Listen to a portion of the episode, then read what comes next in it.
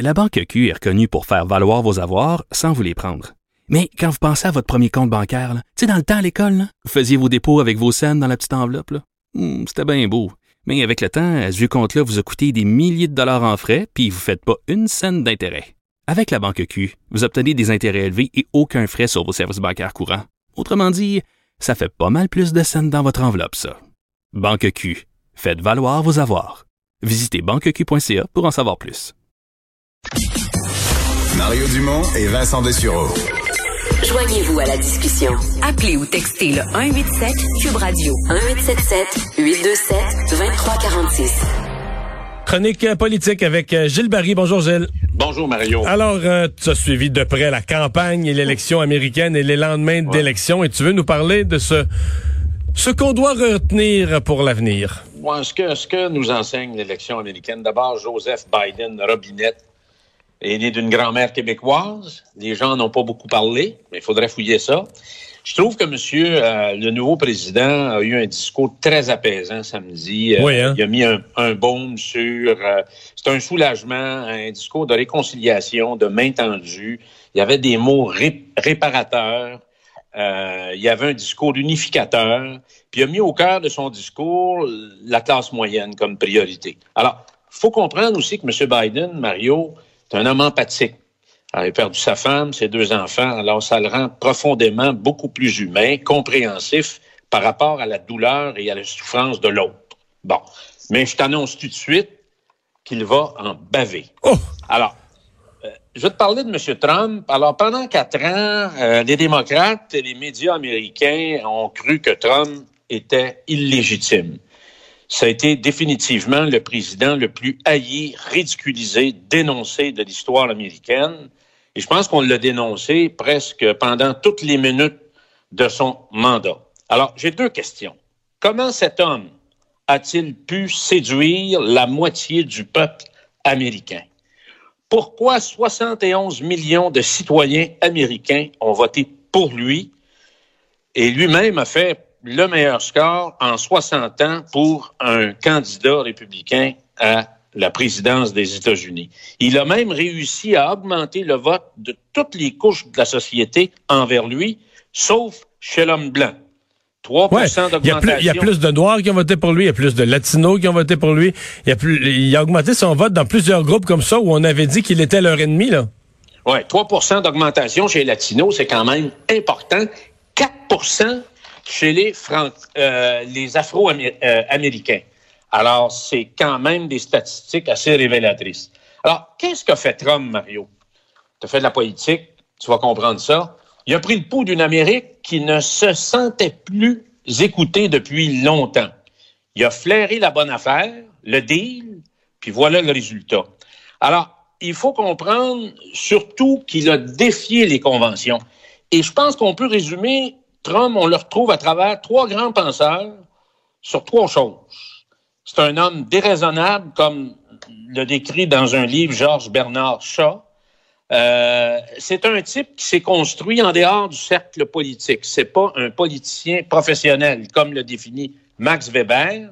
Et je suis convaincu que Donald Trump a lu Le viol des foules de Joseph Goebbels.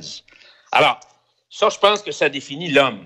Alors, il y a eu, Mario, de l'aveuglement, de la cécité, de la myopie de la part des élites américaines euh, avec leur morale supérieure, les élites politico-médiatiques. Urbaines, des villes. Urbaines, qui ne savent pas nécessairement ce qui se passe dans leur pays. En dehors de leur tour à bureau, là, puis euh, au-delà de leur café latte, sont-ils capables de comprendre l'Amérique? Ils ont été incapables de faire une lecture objective et profonde d'une Amérique blessée, meurtrie, en déroute. Mais comment et... comment Joe Biden, qui semble sincère à vouloir, il n'ira pas chercher cent pour cent du vote, mais à vouloir ramener la décence, de vouloir ramener que ces gens-là sentent que ça sera pas parfait, mais c'est pas vrai qu'on se fout de vous, puis c'est pas vrai que moi, de Washington, je suis pas intéressé à améliorer vos vies. Comment... tu reconnectes avec des gens qui... T'sais, si on votait pour Trump, ça veut dire que tout le reste, là, la fonction publique américaine, les autres politiciens, le Parti démocrate, les médias, ils ont tout mis ça dans un gros sac de vidange ensemble, puis ils brassent. Puis c'est... Comment tu convaincs ces gens-là que toi, ben, Joe Biden, tu leur parles, t'es, t'es avec eux, là? Ben, il va falloir, Mario, que les, les masses médias, les médias, les intellectuels euh, euh, puissent avoir un autre côté de la médaille et qu'on capte, qu'on, qu'on anticipe, qu'on, qu'on soit capable de poser un regard sur ce qui marche pas d'une façon objective aux États-Unis. Parce que il y a un échec de toute l'industrie du commentariat et des sondages de tout acabit. Les gens ont pas fait leur job, Mario. Ils sont là pour informer objectivement, puis il y a eu un mépris profond. Vous l'employez le nom souvent, de Joe Sispak, les gens affreux, sales et méchants, euh, l'édenté des campagnes et du milieu rural, euh, tout ça a été écarté. Donc, résultat, c'est une fracture sans bon sens dans l'histoire américaine entre la ville, la campagne et les autres, les zones rurales. Et là, je vais te dire, Mario... C'est drôle parce que je te, je te laisse parler, là. Oui. Mais on ne s'est pas parlé avant. Il faudra que tu me lises demain quand même dans le journal. Probablement que c'est notre, nos origines, Mario, qui font en sorte ben, qu'on est... Euh, mais mais, mais tu sais qu'est-ce qui est drôle? C'est, c'est Parce que la, la, la, on... ouais, mais la gauche bien-pensante médiatique, là, ouais. elle, elle prétend défendre là, le, le, ouais. le petit travailleur de la classe moyenne. Elle, elle prétend parler pour, euh, les, les, les, les, tu sais, au nom des grandes causes sociales, celui là dont, dont les revenus sont insuffisants, puis qui en arrache, puis qui a perdu son emploi, peut-être à cause des multinationales. On prétend parler pour lui, mais dans le fond, tu nous dis... Ils savent pas et, ce qu'ils vivent. Là. Ils sont déconnectés ouais. totalement. Là. Et, mais c'est pas une affaire qui est arrivée du jour au lendemain. Moi, quand j'ai analysé ça, parce que j'ai lu, j'ai fait des études aux États-Unis, à Cambridge, tout ça, j'ai lu, j'ai lu beaucoup, beaucoup sur les États-Unis. Ma conclusion, elle est simple. C'est que ça, ça a débuté il y a trente ans. Le résultat qu'on, qu'on connaît, là, l'Amérique divisée, fracturée, comme jamais dans l'histoire des États-Unis, ça a débuté particulièrement sur Bill Clinton, qui a coupé avec la tradition démocrate du New Deal de Franklin Delano Roosevelt. Alors, Roosevelt qui était assis pendant tout son mandat sur une chaise roulante puis qui a relevé un, un pays à genoux. On est loin, les démocrates d'aujourd'hui sont loin des campagnes de Bobby Kennedy, de War of Poverty, la lutte contre la pauvreté. On n'est plus là. Alors, il faut comprendre que Bill Clinton a été le gouvernement le plus inféodé Au, au grand patronat dans l'histoire américaine. Il a déréglementé la finance à outrance, il a rempli les prisons, généralisé la peine de mort, libéralisé le commerce mondial comme jamais dans l'histoire des États-Unis.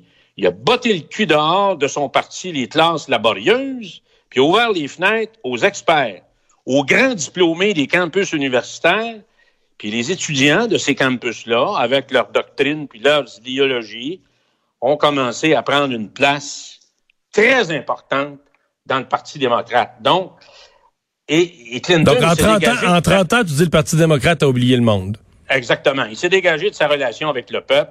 Alors, euh, notre Joe Sispak s'est retrouvé seul. Puis, mieux que ça, Mario, Clinton, qui était à l'époque le, le Clinton national très cool, avait avoué avoir fumé de la marijuana, puis est allé jouer du saxophone avec des lunettes à soleil chez Arsenio, Arsenio Hall. Alors, ça, c'était l'apothéose. Alors, Mario, il y a eu une mouvance, il y a eu une transformation du Parti démocrate. Je suis pas sûr que Biden va avoir la force et le temps pour changer ça. Mais ça va être très difficile. Alors, je reviens à ce que j'ai dit tantôt. Euh, Trump a flairé la bonne cause. Il y avait un fonds de commerce qui était déjà... prêt, euh, il attendait quelqu'un pour que cette personne-là puisse s'emparer de ce fonds de commerce. Et il était très habile parce que il a fait voir devant ses classes laborieuses que le parti qui défend, défendait la mondialisation à outrance, la mondialisation heureuse, c'était le Parti démocrate. Alors, il faut voir, Mario, une entrevue que, que fait le lendemain de l'élection américaine le président du P A au Québec sur les politiques que Trump a mis en place pour les agriculteurs aux États-Unis. Je suis à peu près tous convaincu, Mario, que si le monde agricole au Québec pourrait écouter ça... Il y a une partie de l'explication là-dedans. Hey, Gilles, c'est tout le temps qu'on a. Bon, bien. Des leçons bien utiles, merci. Salut. Salut. On s'arrête. Bye bye.